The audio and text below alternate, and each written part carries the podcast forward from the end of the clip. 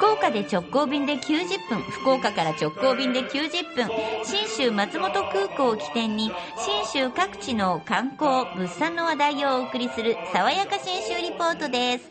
リポートは中島理恵さんです。おはようございます。おはようございます。今日は信州松本空港からも結構近いんですけどね、えー塩尻市ワインの名産地です。もうね、日本ワインが好きな人たちはみんな知ってる。私ツアーで行った時一度塩尻でランチしたじゃないですか、はい。皆さんと。ええ美味しかった。それわざわざ探して帰りがけに買って帰ってきましたもん、えー、そんなワインにでをあまりにも美味しくて、うん。で、いいのが、えー今ね、大体15かな、ワイナリーがあるんで、本当にあのもう、最初からブドウを育ててきた人から、ところから、まあ、近年始めたところまであって、もう本当にバラエティに富んでるんですが、実はね、毎年毎年、コロナの前までは、ワイナリーフェスタって春にやってたんです。で、2年お休みしたんですが、今年はやります。えーとね、日付がね、5月の28日と29日の2日間、で今までの周遊型だったんですが、場所を変えて、広大な平出遺跡っていうあの縄文時代、弥生時代、平安時代の住居が復元されてるような、だだっ広い歴史公園に散らばします。えそれいいですね。散らばって飲もうよと。水。にもなんないし、でも一箇所にみんな集まってそう。いろいろ楽しめるってことでしょ？そうなんですよ。だから10今15のワイナリーが参加予定なんで、2500円払うと、そのう漆のワイングラス、これで飲んでねっていうのを渡され、ポーチがあって、あとその無料試飲コーナーをずっと回るっていう形なんですけど、ええあの毎回ね、あっという間にチケットが売り切れるんで、早めにご紹介しようと思うんですが、はい。えーチケットの発売が4月の28日、来週の金曜日のはい。10時からなんですよ。はい。で今回はオンラインの販売のみということで、えー、28 5月28、29日とも先着900人で締め切りになっちゃうんですが、条件として、えー新型コロナワクチン3回接種が済んでいる、もしくは PCR 検査、抗原検査、陰性の証明が確認できることというふうになってるんで、詳しいことはですね、えー塩尻ワイナリーフェスタ2022で検索してみて、確認していただければと思います。はい。で、そのワイナリーフェスタにももちろん登場するドメーヌスリエというところのワインを今日はご紹介しようと思います。はい。比較的に新しいところなんです。ワインが出せるようになったのは2019年から、今山口さんの手元にボトルを届けてます。おしゃれなまたラベルで。いいね。へ可愛いんですよ。狐が走ってるよ。そうそうそう。このあの、しあなんだっけ？キャップが。スクリュー型なんです。うんねなんかいいいいね。辛口の白ワインと書いてありまあ、すね、これナイアガラって言って、もともとあ美味しいよブドウは、あのし生食用の。えうわいやすいやめっちゃいい香り。ちょっといいな。甘い香りがねうわ、するんですが。ちょちょっといただきますね。ほんのちょっと。いいなうん。おおちょっと待って。何度も飲んで、あのねなんで今咳き込んだかというと、香りはすごく、ん。あの柔らかくて甘くて、本当にジュースに近いようなあのブドウのフレッシュな香りがするんだけども、ちょっと口に含んで喉を通ったら本当にやっぱ思ったよりも辛口でキリッとしてて本当。これは食事に合いますね。そうだよね。なんというか、あの、ん。ふわって優しい感じの巻き毛、カールカールした女の子が、ストレートのパンチがすごい効いたみたいな、そんな感じの、性格なんです。多分身と皮の美味しさがそれぞれこう出てる感じですかね。確かにそうかもしれません。で、全部飲んじゃったよ。早っ。またおかわりしようとしてるよ それは持ち帰ってください。話先に進めますよ。このドメイヌスニエのですね、えーと、畑の管理と醸造を担当している主任の渡辺幸太さんに話を聞いてきたんです。実はこのドメイヌスニエって、畑が面白い。へええどういうこと？いわゆる耕作放棄された農地を自分たちの畑に新しく使ってる。そういうとこなんです。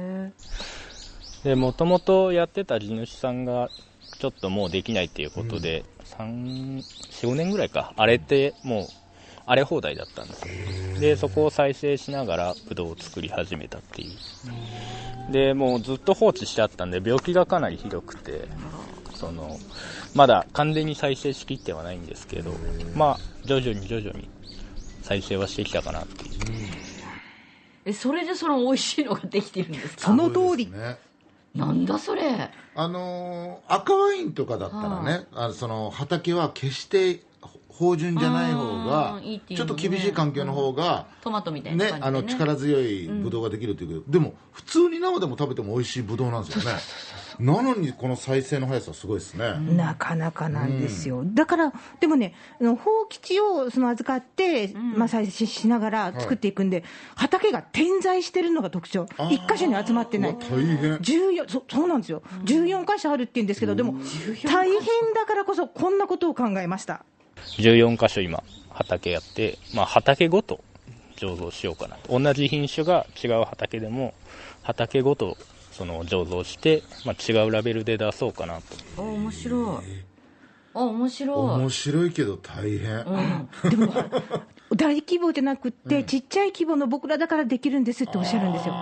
メルロー赤ですねとかね、あの畑ごとに5種類畑、同じメルローを作ってても、5つ畑があったら、全部味が変わるんですって。えー。その土地でやっぱ土地の成分が違うからだ。だからね、5人で1本ずつ買って、飲み会をするのが楽しいらしいですよ。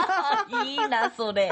まあそんな楽しみもですね、どんなワインに出会えるのかっていうのも塩尻の旅の楽しさかなと思ってるんです。さあの冒頭にご紹介したあのワイナリーフェスタ、よくよく考えると、福岡からだと日帰りできるんですよ。えー？朝8時15分の飛行機に乗って、そうだそうだ。9時45分に着くでしょ、はで空港からタクシーで15分ぐらいですから、この平入り席までが。だから10時のスタート間に合うんですよ。そうか。最後の3時までいて、じゃあって夕方5時半の便で帰ってきたら帰れる。すっげえマジかよとんでもねえないいでしょ？う。そしてね、飛行機うまく利用していただきたいというおすすめプラン、もう一つですね、ここでご紹介したいのがですね、えー今年もですね、このコーナーと西日本新聞旅行のコラボレーションツアー企画いたしました。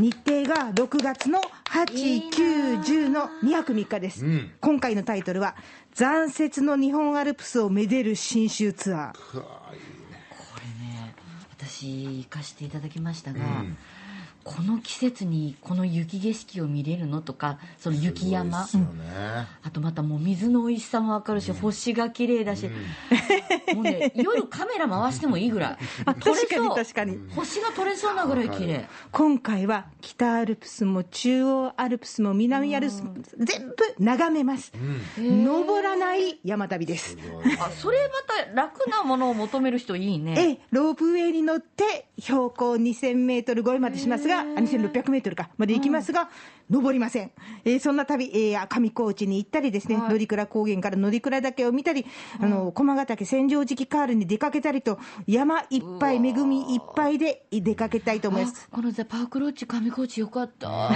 もう料理も美味しかった。僕も47都道府県全部行ってますけども。本当？やっぱりね長野と北海道だけですね、朝から楽しいのは。あそう。もうそう。朝からやっぱり楽しいいこと言うね。いやそうなんです。僕ねいいこと言うんですよ、ただこれ嘘じゃなく本当やっぱね北海道と長野は朝の音と景色と温度からやっぱり楽しい。そうよね。そう朝早起きして、いい空気吸って、えー出かけていきたいと思います。